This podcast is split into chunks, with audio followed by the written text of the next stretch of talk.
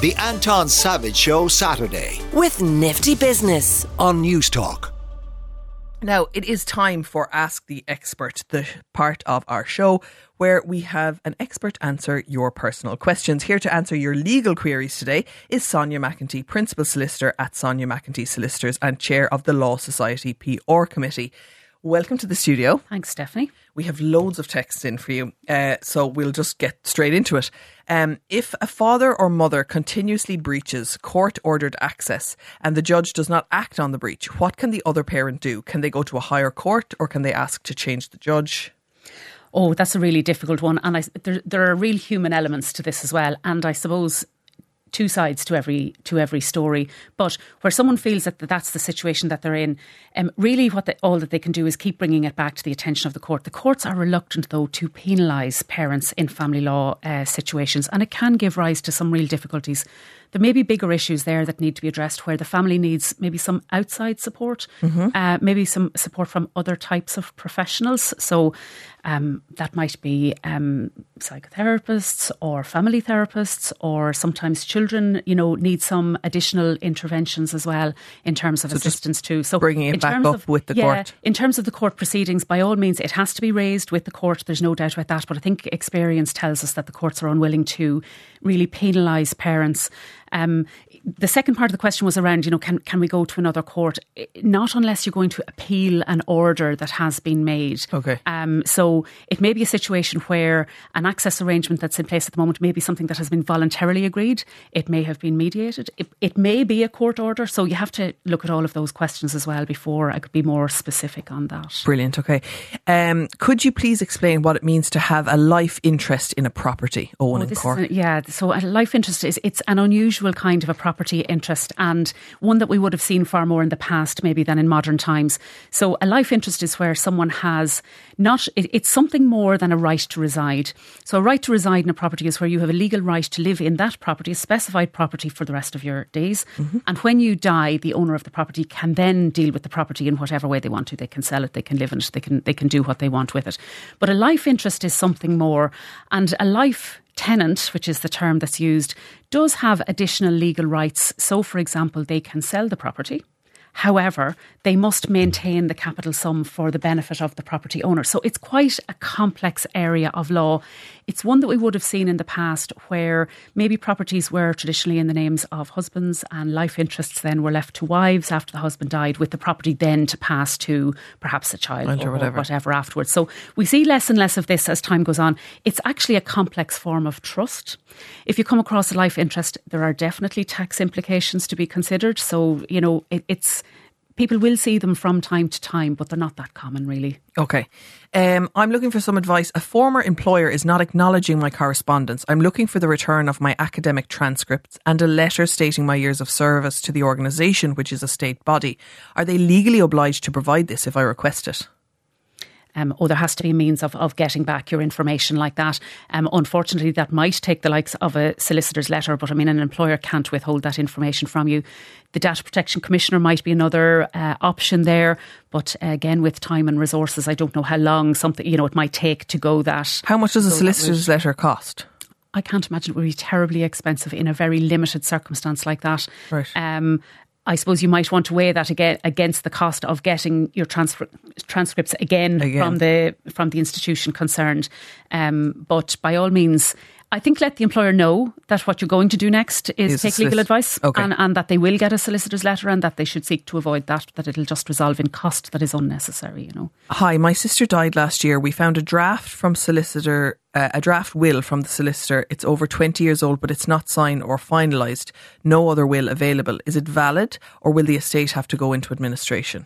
Yeah, no, that sounds like the estate will have to go into administration and that the, um, I say into administration sounds like something, something different, but that the estate would be administered under the laws of intestacy.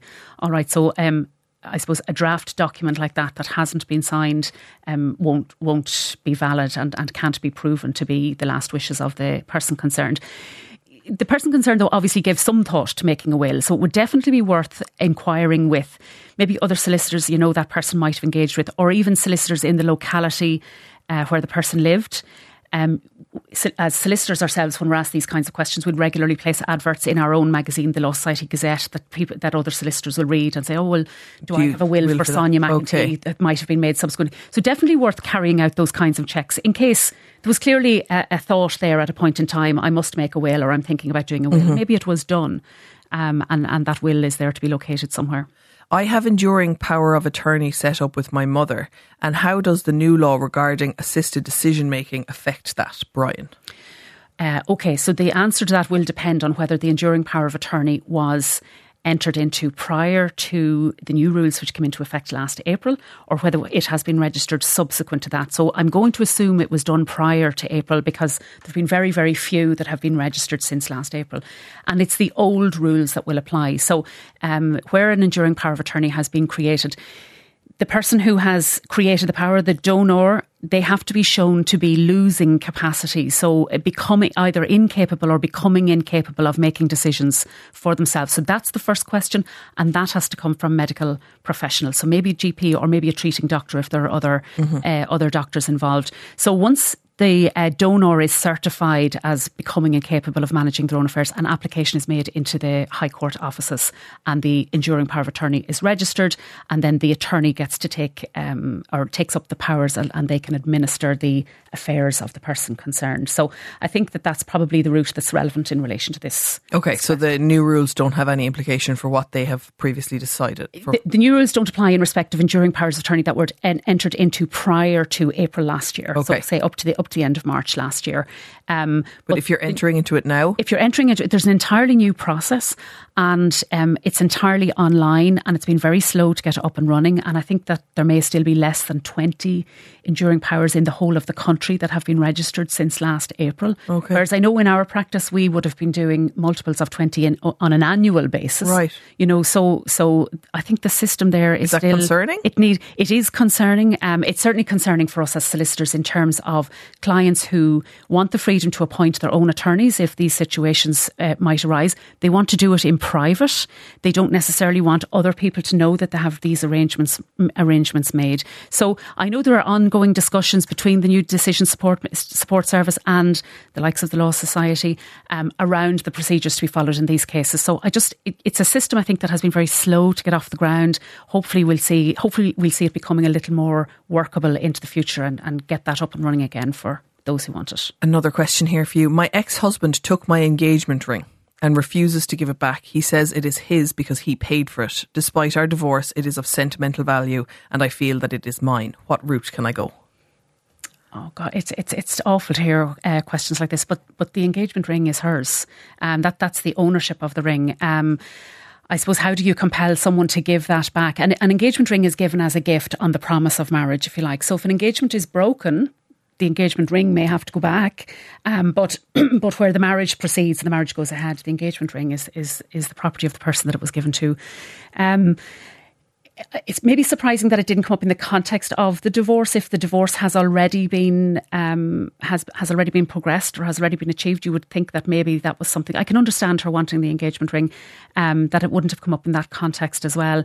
Um, otherwise, I, if he really won't give it back, she's possibly going to. She'll need to take some additional legal advice. Uh, okay. I'm not really sure what the answer to that one is, but it may be a simple application back into the court where the divorce was granted and to okay. ask for that. And if the divorce further. isn't fully granted yet, well, then I think there's still time to bring time it into bring it and, in. and to deal with it as part of because you know the divorce deals with the overall assets, so everything that the couple own between them is literally kind of laid out on the table and it's all assessed, and, and really the engagement ring should be there as as part of as that. part of that. And if and if the divorce has proceeded, get some. Well, I think go back to the solicitor who might have managed the divorce and speak further uh, to them on that. Um, another question. I got my son a drone for Christmas. Now the neighbours are complaining that when he flies it too high, they feel as if he is invading their privacy. Are there laws around drones and where or when they can't be flown? Oh, there are some rules and regulations around the use of drones, and privacy is definitely a concern for people who are um, who feel they have drones flying over their property. So, for and particularly for a young person who might have got a drone as as a present, um, if they're flying it at a height in the vicinity of neighbouring properties, um, really there should just be a little conversation with the neighbours to say, look, my son is going out into the back garden and he's going to be flying his drone for an hour or two, and, and are we okay? And that sort of thing. Um, where there are, um, it'll depend on the technology in the drone as well, in terms of whether it can record and how it's triggered and, and things like that. So um, there may be GDPR and other privacy concerns that are there. I think that um, flying the drones out in open space is a better idea mm-hmm. Um, and certainly more likely to lead to better neighbourly relations. Right. I'd, so I'd avoid I'd avoid the drone being flown across neighbouring properties. Really, is what I'm what right. I'm and even if it's like at a height above their own property, are you just yeah. like suggest to the neighbour like, look, this can't record, or if it can record, then you need to do it somewhere well, else. That you see, it, it's it, again, it will go to the quality of the technology and whether wh- whether or what what can be identified yeah. from um, from the technology that's there. I mean, any of us are entitled not to be identifiable from mm-hmm. the likes of a drone. All right. So how high do you have to go so that somebody or something or perhaps um, a car outside is not identifiable? I would have thought that's pretty high. Um, and then are you allowed to just take, like, is this person allowed to take their son? Like to the Phoenix Park and fly the drone, or is that because then there are also public people that's a public place, so it's well, it's a public place, so it is. So it, I suppose privacy concerns are a little different in that public okay. open space. But uh, there, there are other, I suppose, safety elements to this as well. So you don't want the drone outside of your line of sight. You want to, you know, you want to keep it within a reasonable range. Um, and I think that where it's a younger person involved, that they're always supervised when they're doing it. Okay. as well. Uh, we live next to a boundary wall of a large house with trees that are twice the size of our three story house. Roots are coming up through our garden and we lose all sunshine at 12 noon from our entire garden. Do we have any rights? We're 10 years in this house. Okay, rights are there are some rights. Um, they're not um, unrestricted. So um, maybe the most common question that comes up in relation to trees tends to be about overhanging branches, um, but similar rules apply in relation to roots that are encroaching um, onto a neighbouring property. So you are entitled to have something done about those roots. Now, any work that is undertaken in relation to a tree has to take account of the um, stability of the tree and safety considerations as well. So you can't carry work out on a tree that belongs to a neighbour. even if it's encroaching your, on your property, if that's going to impact on the on the stability of, the tree, tree itself. So definitely some advice to be taken around this. You are entitled to have something done about the roots that are encroaching talking to your neighbour is going to be the first thing to do. Some expert advice might be required. And in the event that you can't reach some resolution, um, you can go to court and look for a works order. You can go into the district court and look for a works order. You'll need to know what it is that you want to do. It'll have to be reasonable in the circumstances, and um, you'll have to be able to, yeah, set out very clearly what it is that you want to do and why. And we'll finish on this one. My mother's wedding ring was not left to anyone in her will, but both me and my sister want it. Can I legally challenge her for it?